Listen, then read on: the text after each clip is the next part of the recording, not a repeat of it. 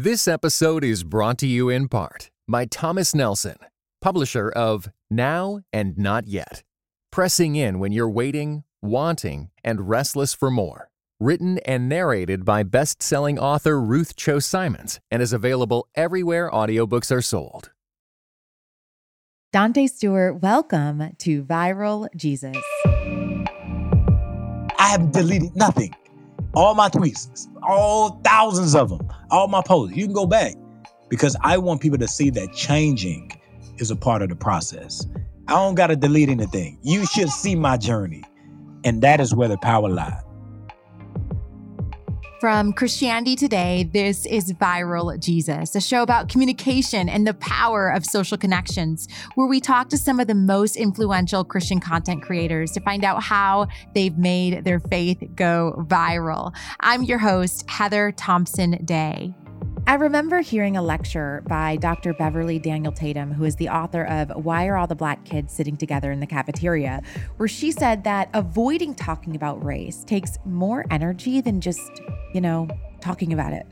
The example I use when I teach intercultural communication is that if there is an elephant in the room, think about how much energy it actually takes for you to not say out loud, Hey, everyone, there's an elephant in the room.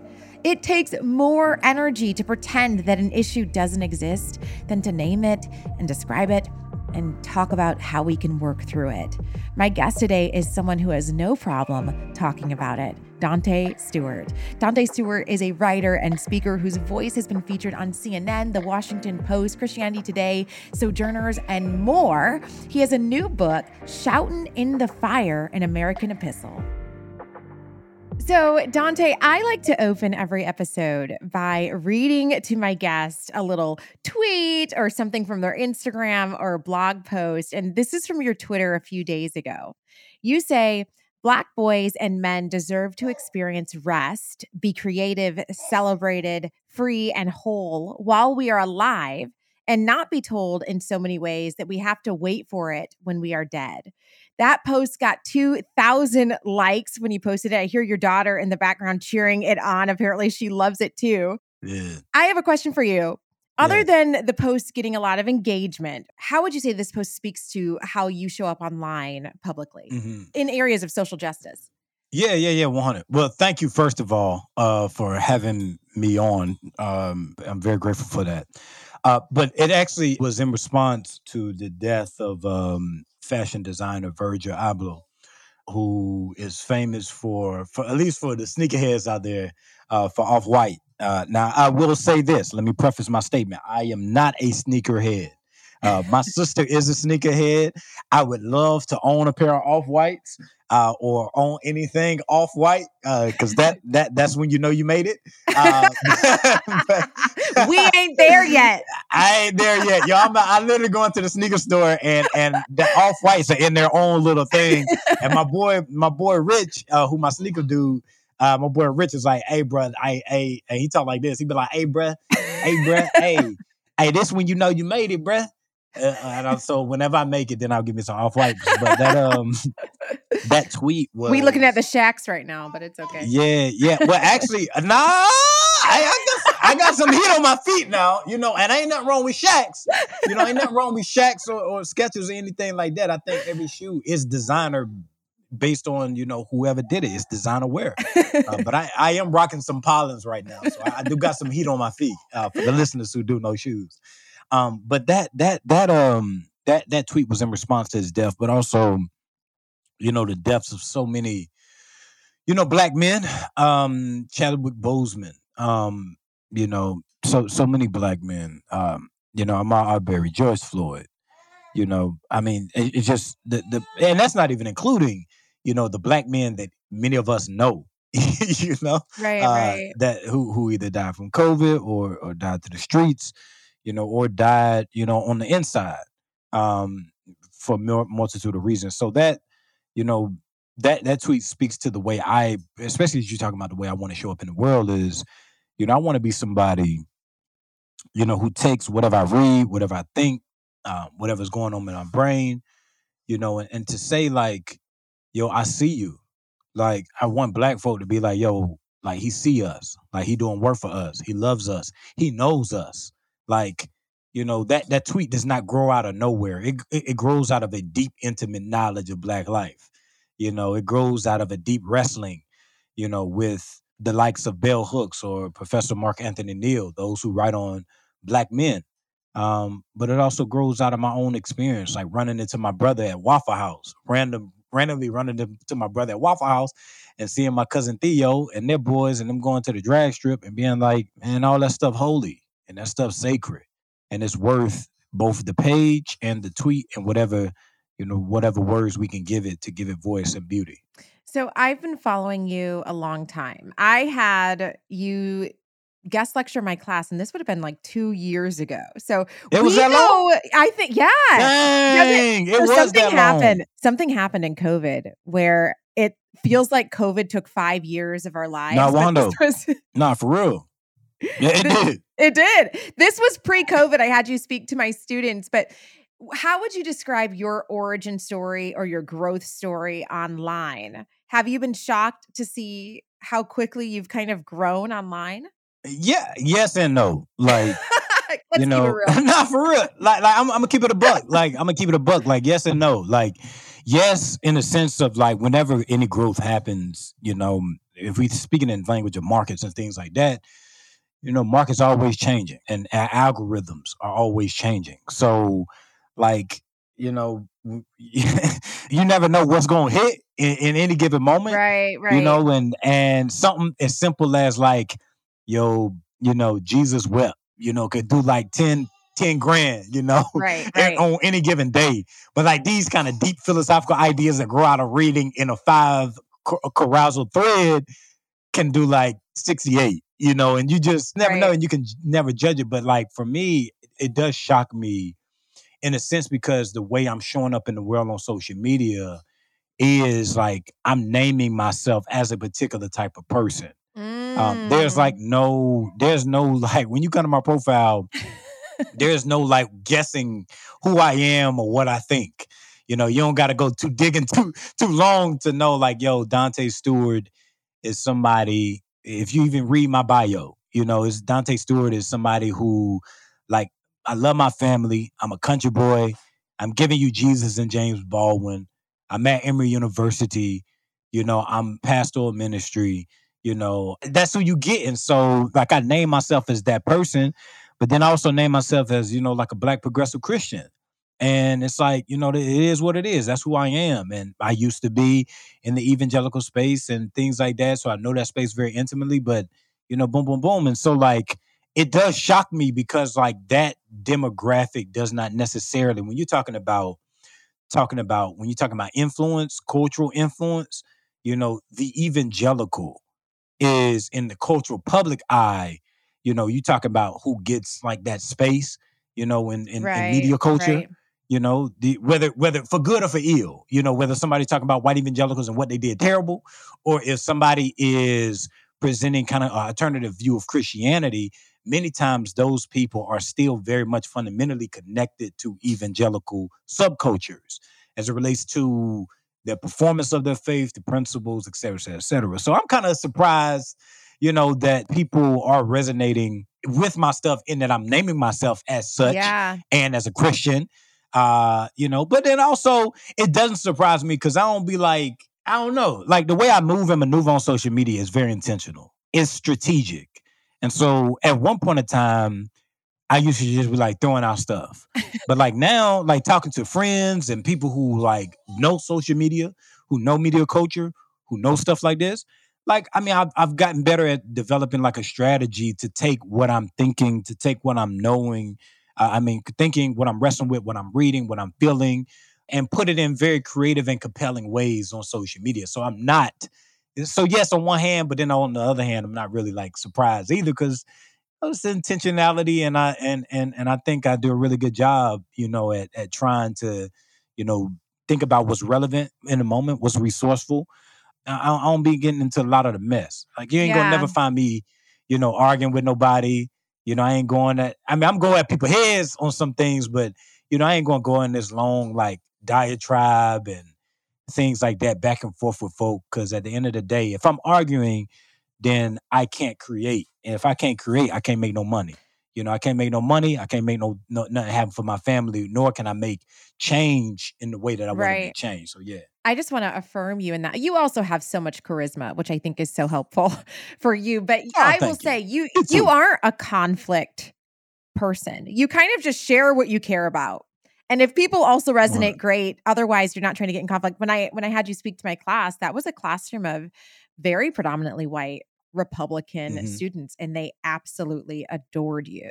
And many Oh of wow, them, I didn't even know that. I and many of them bought your book, Shouting in the Fire love. afterward. And of course, if he be lifted up, he draw all people to himself. I think when 100. people sense the Holy Spirit with you, even if you're saying something that they would typically not agree with, they warm Yeah, to it. 100. And I think that's what's happened. Social media can be really powerful like that. It's a very powerful communication tool and it can bring out the best in people, but also sometimes the worst in people as they engage Mm-hmm. online. What is something that you wish you knew when you started? So if we could go back a few years ago, what do you Mm. wish you knew or what would you tell that Dante Stewart a few years ago? Here's what's coming for you. Oh, you mean in the kind of social media Yeah, yeah, space, yeah. or just in general in life? Well, we- like, let's both.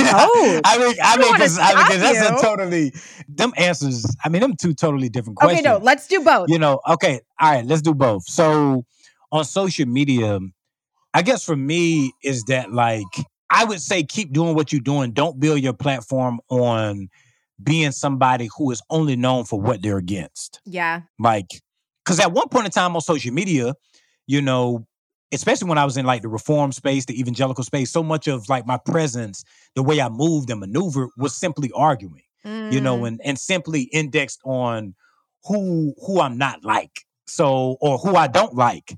Uh, so it became these like diatribes, and I never forget a story changed. This, this changed me. This changed my life in general, you know. Uh, but it also changed like how I moved and maneuvered on social media in particular. In 2015, the Charleston shooting happens. Then President Barack Obama goes and presents a eulogy. On Facebook, I go on this diatribe and say, you know, how can you know, Barack Obama say that he preached a sermon when he's not a Christian, et cetera, et cetera, et cetera. So I put up the social media post on Facebook, two, 300 comments. You know, this is 2015. I'm very much inside of reform evangelicalism, white evangelicalism, and not even just simply social media. I am callous to deaths of black folk. Oh wow. Like my wife put up the background that went viral of South Carolina flag with the uh, nine uh, birds in flight to represent the nine beautiful black folk who murdered by Dylann Roof. Um, and I was callous. I was somebody who didn't care. You know, I was that black conservative dude that I was that guy. You know, I ain't got to go into much detail uh, or, or- or whatnot, but I was I was that dude. Um, I, I go on this diatribe, and then, you know, I'm, I'm hitting up one of my professors at Clemson to this day. Now, thankfully, we're really good friends to this day. Uh, but there was a time where we fell out, and it was over that post. Well, inside of that post, it was not just callous; it was incredibly, incredibly ignorant and incredibly demonizing Mm. years went by and I started to realize, okay, like, dad, yo, like, like she ain't returning my calls. You know, I'm just checking in, sending emails. She ain't like, you know, and we was we was tight. She really was like this person. I would not graduate Clemson if it was not for this professor. That's Okay. who she is. I would not have graduated. And I realized years later when I stopped in Clemson, after I changed, this was years later. I changed, maybe like three years later. I changed my mind uh, in in so many ways. You know, I know what kind of group we're in, so I ain't gonna kind of go on that. But um, I changed my mind in, in so many ways on so many things. We just keep it at that. Uh, I I changed my mind on so many things in so many ways, and so I went over to her office, and she was in her office, knocked on the door. She surprised to see me, and I apologized to her because I knew through a friend that that was the post that not only broke her heart, but that was an attack on who she was as a person. Mm. That was my Christianity. Mm. And when I apologized to her, it unearthed some things in me, as well as with my wife and with my other friends. It unearthed a lot of ways I was moving in public uh, was problematic. You know, and it's just like Jesus. Jesus, there's a story in the Gospels. You tie the tenth, you know, but you disregard the way your matters of the law. Right. And it's as if Jesus is saying, Your faith may be public and may contain what you believe to be purity, but actually it's problematic. Mm. And so that changed how I moved and maneuvered. That I was like, Yo, my social media presence can't just be about who I'm against, who I'm who who like me, who this, who that, who this and that. that that's an exhausting way to be online. Yeah. It's an exhausting way to be, you know, in public, uh, in general. Um, because at the end of the day, when you go home and you look around and you just be by yourself, like how many people, how many wounded bodies, yeah. you know, are laid in the trail of how you move and maneuver online. And then I'm not a person that scrapes stuff online. So you can go back and see this. Like I have deleted nothing. All my tweets, all thousands of them, all my posts. You can go back because I want people to see that changing is a part of the process. Mm. I don't got to delete anything. You should see my journey. And that is where the power lies. And then secondly, Wait, Go I, wait go hold on. I got to ask you about this because it's a conversation I have with my students all the time, and it it's what we're talking about, which is where my students say, "I don't know how to have relationship anymore with my friend or with my parents or with my cousin because you know politics or." Their views on social justice, it's just, it's, it's so antithetical to who I am. I don't know how to be in relationship with them anymore. And yet I'm hearing in your own story growth and grace that Yeah. God has extended to you and other people have extended to you. And so, what would you say to somebody that says, Well, I have to cut off everybody who doesn't agree with me on this because obviously we're not the same and we don't have the same core values? What do you say to those people? Well, I say you're gonna have to cut somebody off too. Like you're gonna have to cut some people off. You know, at the end of the day, I think I think we always gotta be discerning of who we're connected to and what we're connected to. And who benefits from that connection and what that connection turns us into. Mm, So at some point, you know, if the people and the things and the perspectives that I'm connected to are devaluing other people's humanity, if indeed, you know, like what I believe is a part of justification of violence against other people, mm, if what I believe and how I maneuver and think, you know, is also, you know, silent and apathetic to their suffering or even to the way they create life and build life, I need to reevaluate some things, you know. And I think, especially talking to Christians, like, you know, like we, we never want to get to a place in our faith where we don't think that our faith needs reevaluation. Like, like I'm Mhm. reminded of um, Octavia Butler's uh, parable of the sower. The main protagonist in this dystopian future is writing uh, her Bible, her sacred text. Um, she's in a moment where, as Octavia Butler uh, responded to a student about the dangers and the disaster, she's in a moment where the kind of dangers of the past have now become the disasters of the future. And a way to provide a coherent framework for understanding uh, that would both spiritually ground the people that she's in community with, also to build something alternative to the world that is completely marked by death, destruction, and violence and, and chaos. She looks within. She looked within herself and she developed this book called Earthseed, which is her sacred text. And one of the main, I mean, just popular phrases in that in in, in her text is God has changed. Mm. Um, and I think Christians, when we think about sanctification and we think about our connection to Jesus and our connection to one another in the community that we're building, you know, God is change. It is it is about growth Yeah. and evolution and maturing and becoming responsible in our love. Uh, what what the main protagonist is just simply saying is the same thing, you know, as, as Paul is saying in, in Romans chapter 12 about this ability to grow. Um, and so I think, you know, there are some people that we need to be cut off from if those people don't help us grow. But then also, like when I think about my own life and and changing, number one, you need to realize like like change is messy. Like the thing is messy. Like it's it's not it's not cool to change. Like you lose a lot. You lose people, you lose friends, you lose family, you know, and, and things like that. And and and change is oftentimes a process that is long and dark. So you think about Luke in in in, in the Gospel of Luke when the disciples are on the road to Emmaus. Like like we need to kind of go back to that story, you know, and and and the ways in which like thinking about if we're thinking about faith in Jesus, their faith left and they have to figure out how to pick up the pieces on the road and along the way. Mhm. You know, they have to figure out how to travel back to the places that oftentimes were chaotic and confusing and to bring meaning in those spaces that were messy.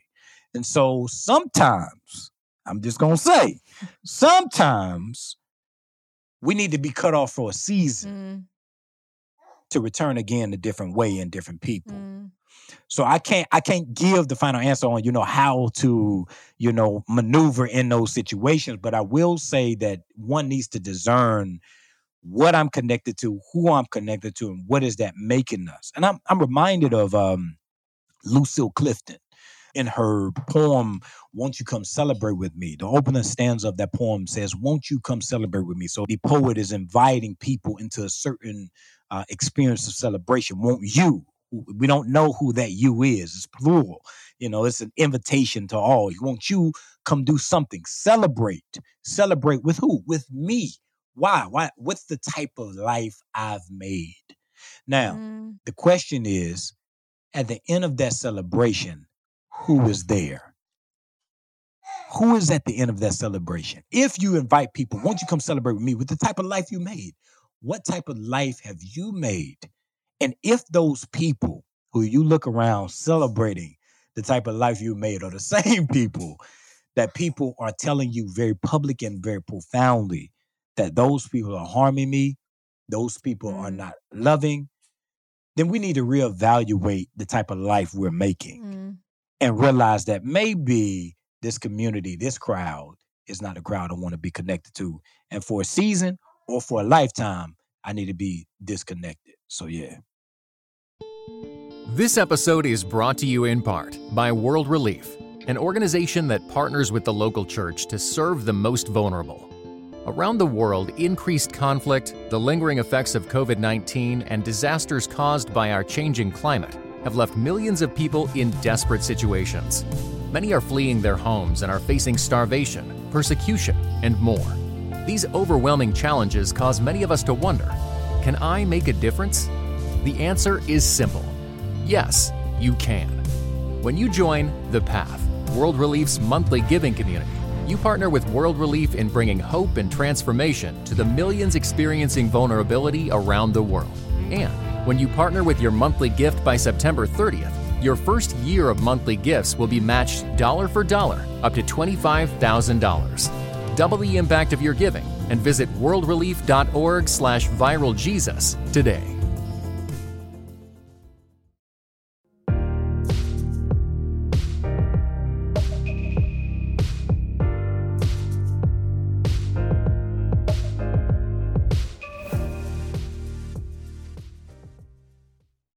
You said change is hard and it's dark and it's messy.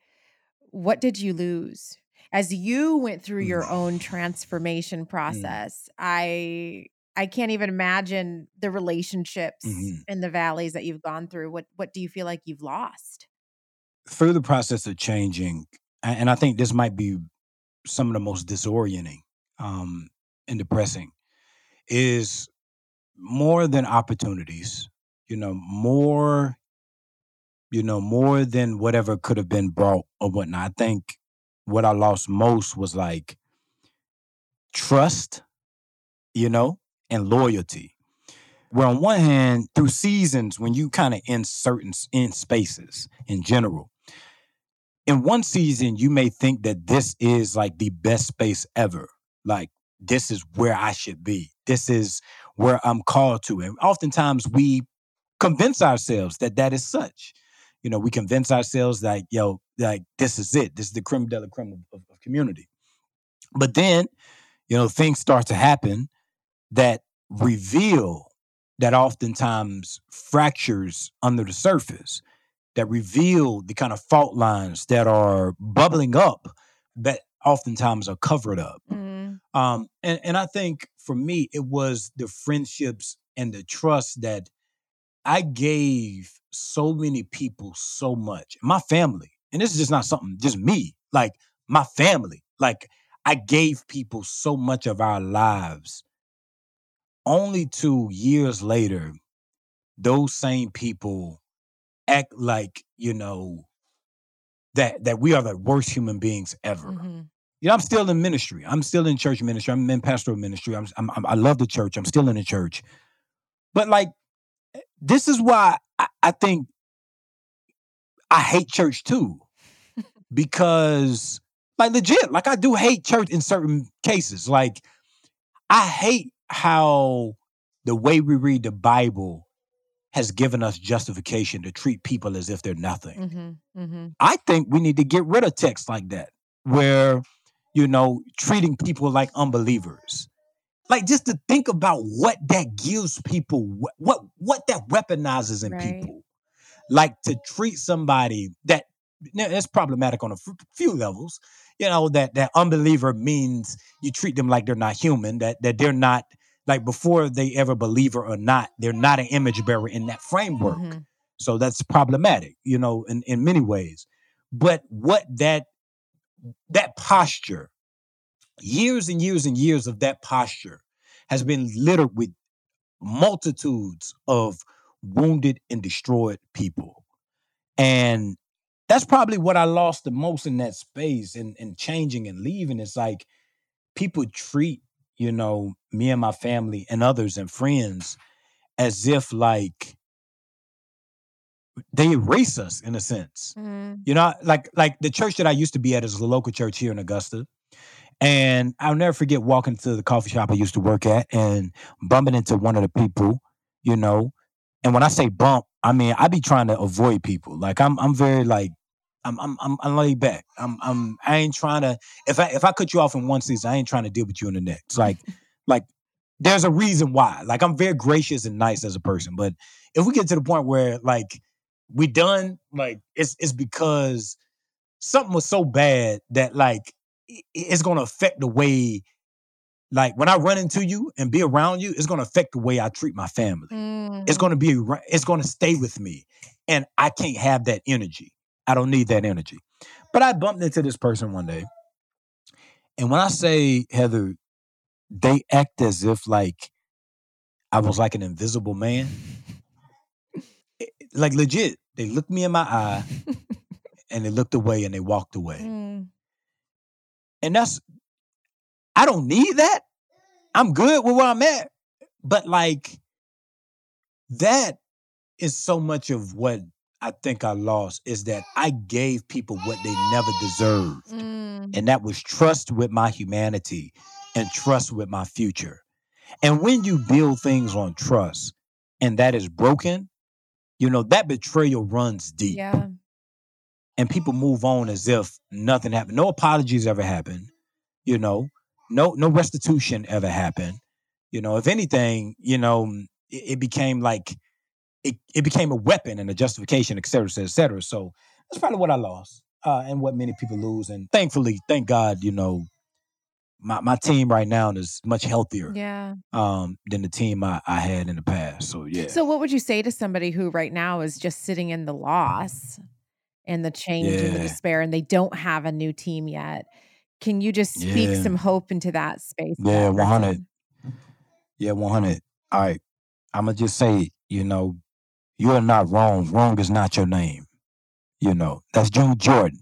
She has a poem, and I want whoever you are, I want you to read this poem. This poem is called Poem About My Rights by June Jordan. And I want you to read it, and I want you to pray it, and I want you to think through it, and I want you to declare wrong is not my name. My name is my own, my own, my own.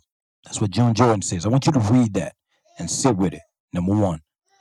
Number two, realize that like you would rather, you know, as Jesus did in his day, you would rather stand as wobbly as that standing is with those who are trying to imagine better than sit with people who have no idea what's going on at all. Mhm.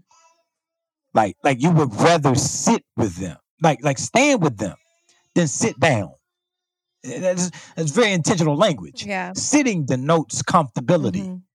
denotes timing. Standing means we can move around. We, we can do some things. It's that whole principle of synergy that what we can do together is much better where we can move together is much better than what we can do apart and so I would rather be standing with people who are trying to imagine better than sitting with people who are okay with the world as it is. And that indeed, you know, it's going to take time. Life is hard. Change is hard. And you have to wake up every day as best you can and say, whatever happened to me happened. But I'm not going to allow whatever they did or whatever they said to become the final story. Mm. Because when I just simply, you know, kind of go through these moments, and we don't know how long those moments are of travailing and traversing and, and kind of moving and trying to figure it out. But whatever, however long those moments will be, I'm going to stay moving forward as best I can. Maybe the step today is just one step. Maybe tomorrow is two steps. Maybe the next day is three steps. Maybe the day after that is standing still and crying a little bit.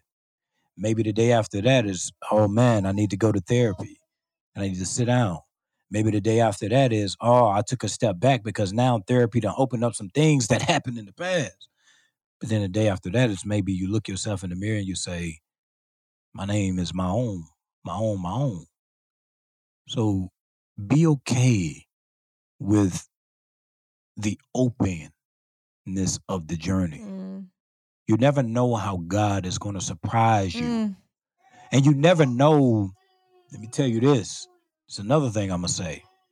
You never know who is working on your behalf behind the scenes. Yes. You never know who is working, who's calling your name yep. on behalf of you behind the scenes. And this is 2011, playing football at Clemson University. I'm, I'm not on scholarship at this time. I'm I walked on. I'm playing football. I'm grinding. I'm doing this. I'm doing that. I'm going through struggle. I'm going through insecurity. I'm going through fear. I'm trying to find myself, trying to figure it out. Et cetera, et cetera, et cetera. Boom, boom, boom, boom, boom. Right. Then, Coach Swinney gets up and he announces people who's going to be put on scholarship in fall camp that year, and my name gets called. Right. Mm. Of course, I've been grinding. Of course, I've been doing work but other people been grinding and doing work as well.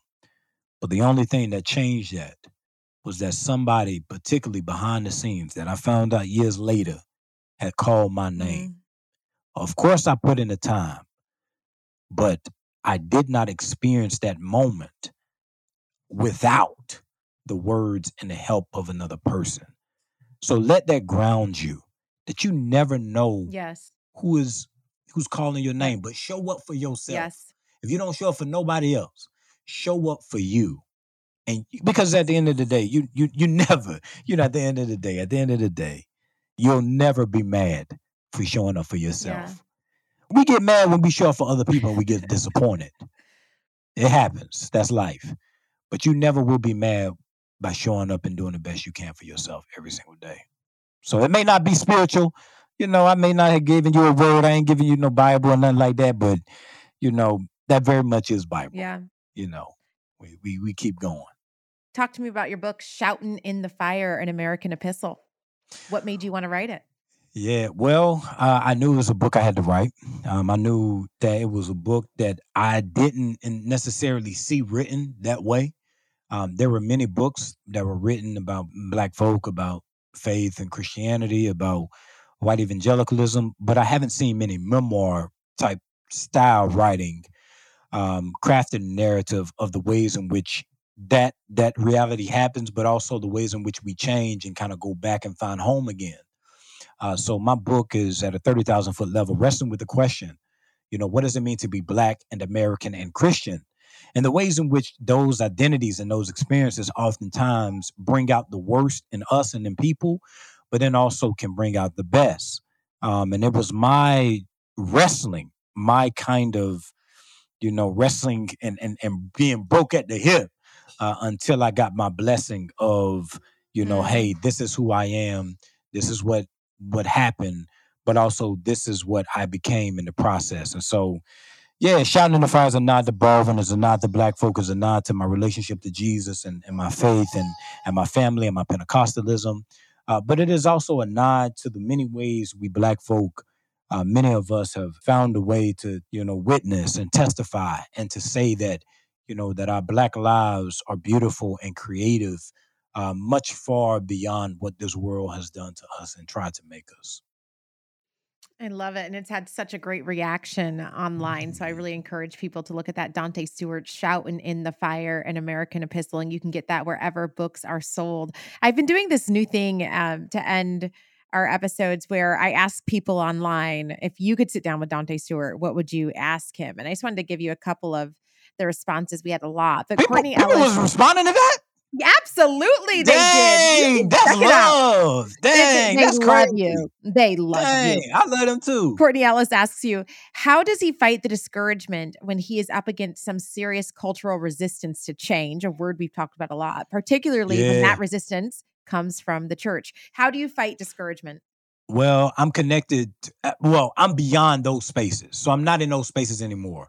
Oftentimes, discouragement and bitterness set in when we don't have alternative community and Mm. alternative art and alternative framework. So I have not been connected to those spaces for for a long time now, for years now. So my community, the Tabernacle Baptist Church, which I uh, serve, and and then my friends and, and my family and, and people I'm connected to, you know, we we trying to build something different and, and, and embrace something different. And so like I don't really get discouraged because those communities don't really have no ultimacy on, you know, my influence, on kind of what I'm doing, my dreams, my desires, my hope, my future. Uh, but for the person in which that is, so let me speak to that person.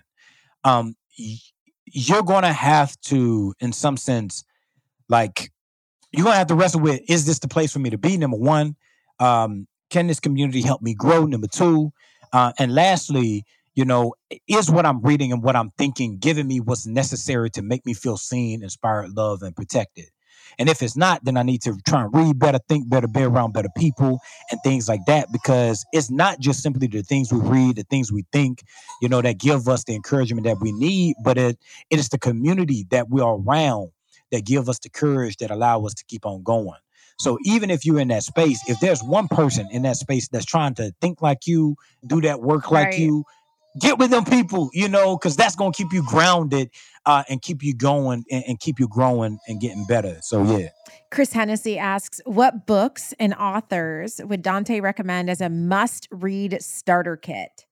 Whoo, whoo. I, I said he- this I- was the perfect person to ask this question to. Oh God! I mean, because that that's a hard one. Simply because my world is connected to the academy, the church, and kind of in the public. So, uh, one, dang yo. Okay, I'm gonna just start naming off names for time and sake. Uh, so Kiese Laymon, Heavy by Kiese Laymon, um, The Secret Lies of Church Ladies by Deesha Philyaw Uh, the Prophets by Robert Jones. Those Who Don't Say They Love You by Maurice Ruffin.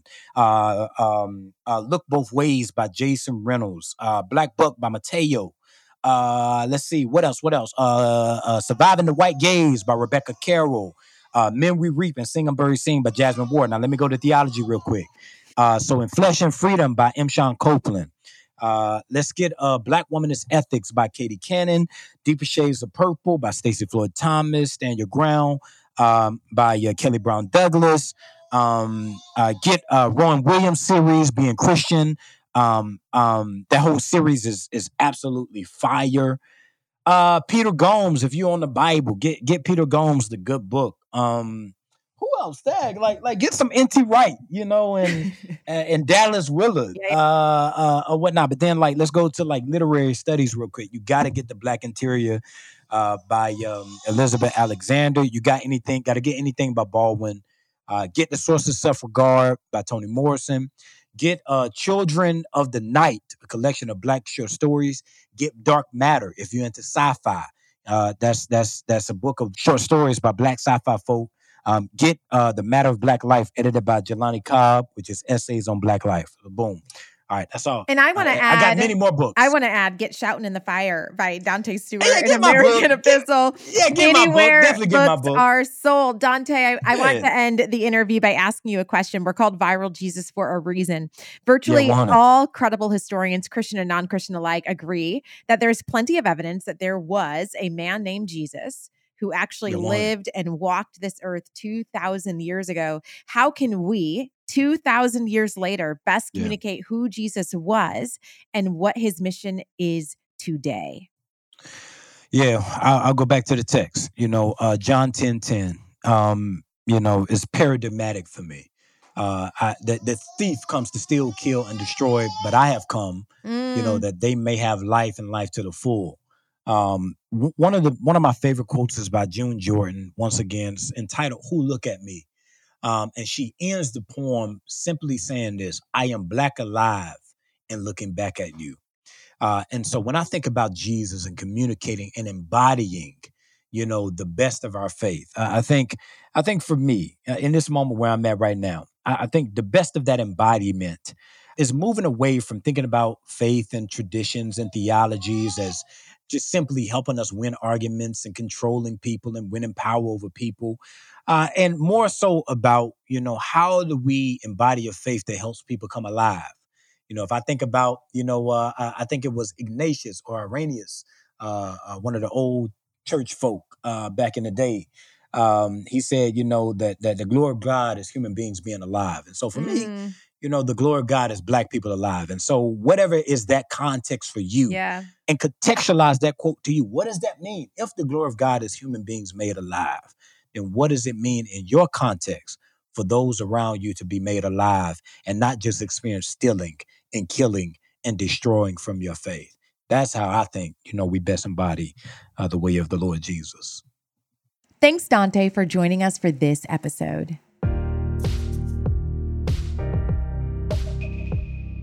We like to end every episode with a little segment I call Growing Viral. And this is where I give you some direct strategies you can implement into your real life that will help you be a better communicator and connector both online and off. Here is your Growing Viral homework. As Dante said, Irenaeus, the great second century theologian, said that the essence of Christianity could be summed up by the following statement The glory of God is a human being fully alive. Something I do a lot when I am discouraged by a circumstance or some form of suffering is I will say out loud to myself, This doesn't make me less human. It makes me more human. And if I let it, even my suffering can better connect me to humanity. Our homework this week is to really think about how we can apply this Irenaeus quote to our current worldview. Is everything perfect in all of our lives? Probably not, right? Like everything is not perfect. And there are absolutely circumstances and spaces and areas that I am so uncomfortable being in. But does this make me any less human? And is it possible that even right here in this space, with this circumstance, is it possible that I can still be fully alive?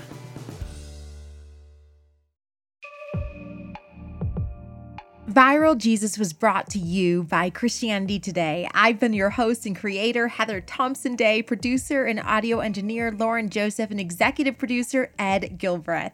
Please review and recommend us on Apple Podcasts, Spotify, or wherever you listen to your favorite podcast. Make sure you subscribe and rate us on your preferred platform. Next week, we will talk to the Truth Table ladies about their new book, Truth Table Black Women's Musings on Life, Love, and Liberation. I'll see you next week for another conversation where a viral Jesus guest talks and you and I listen so we can learn. I love growing with you on Viral Jesus.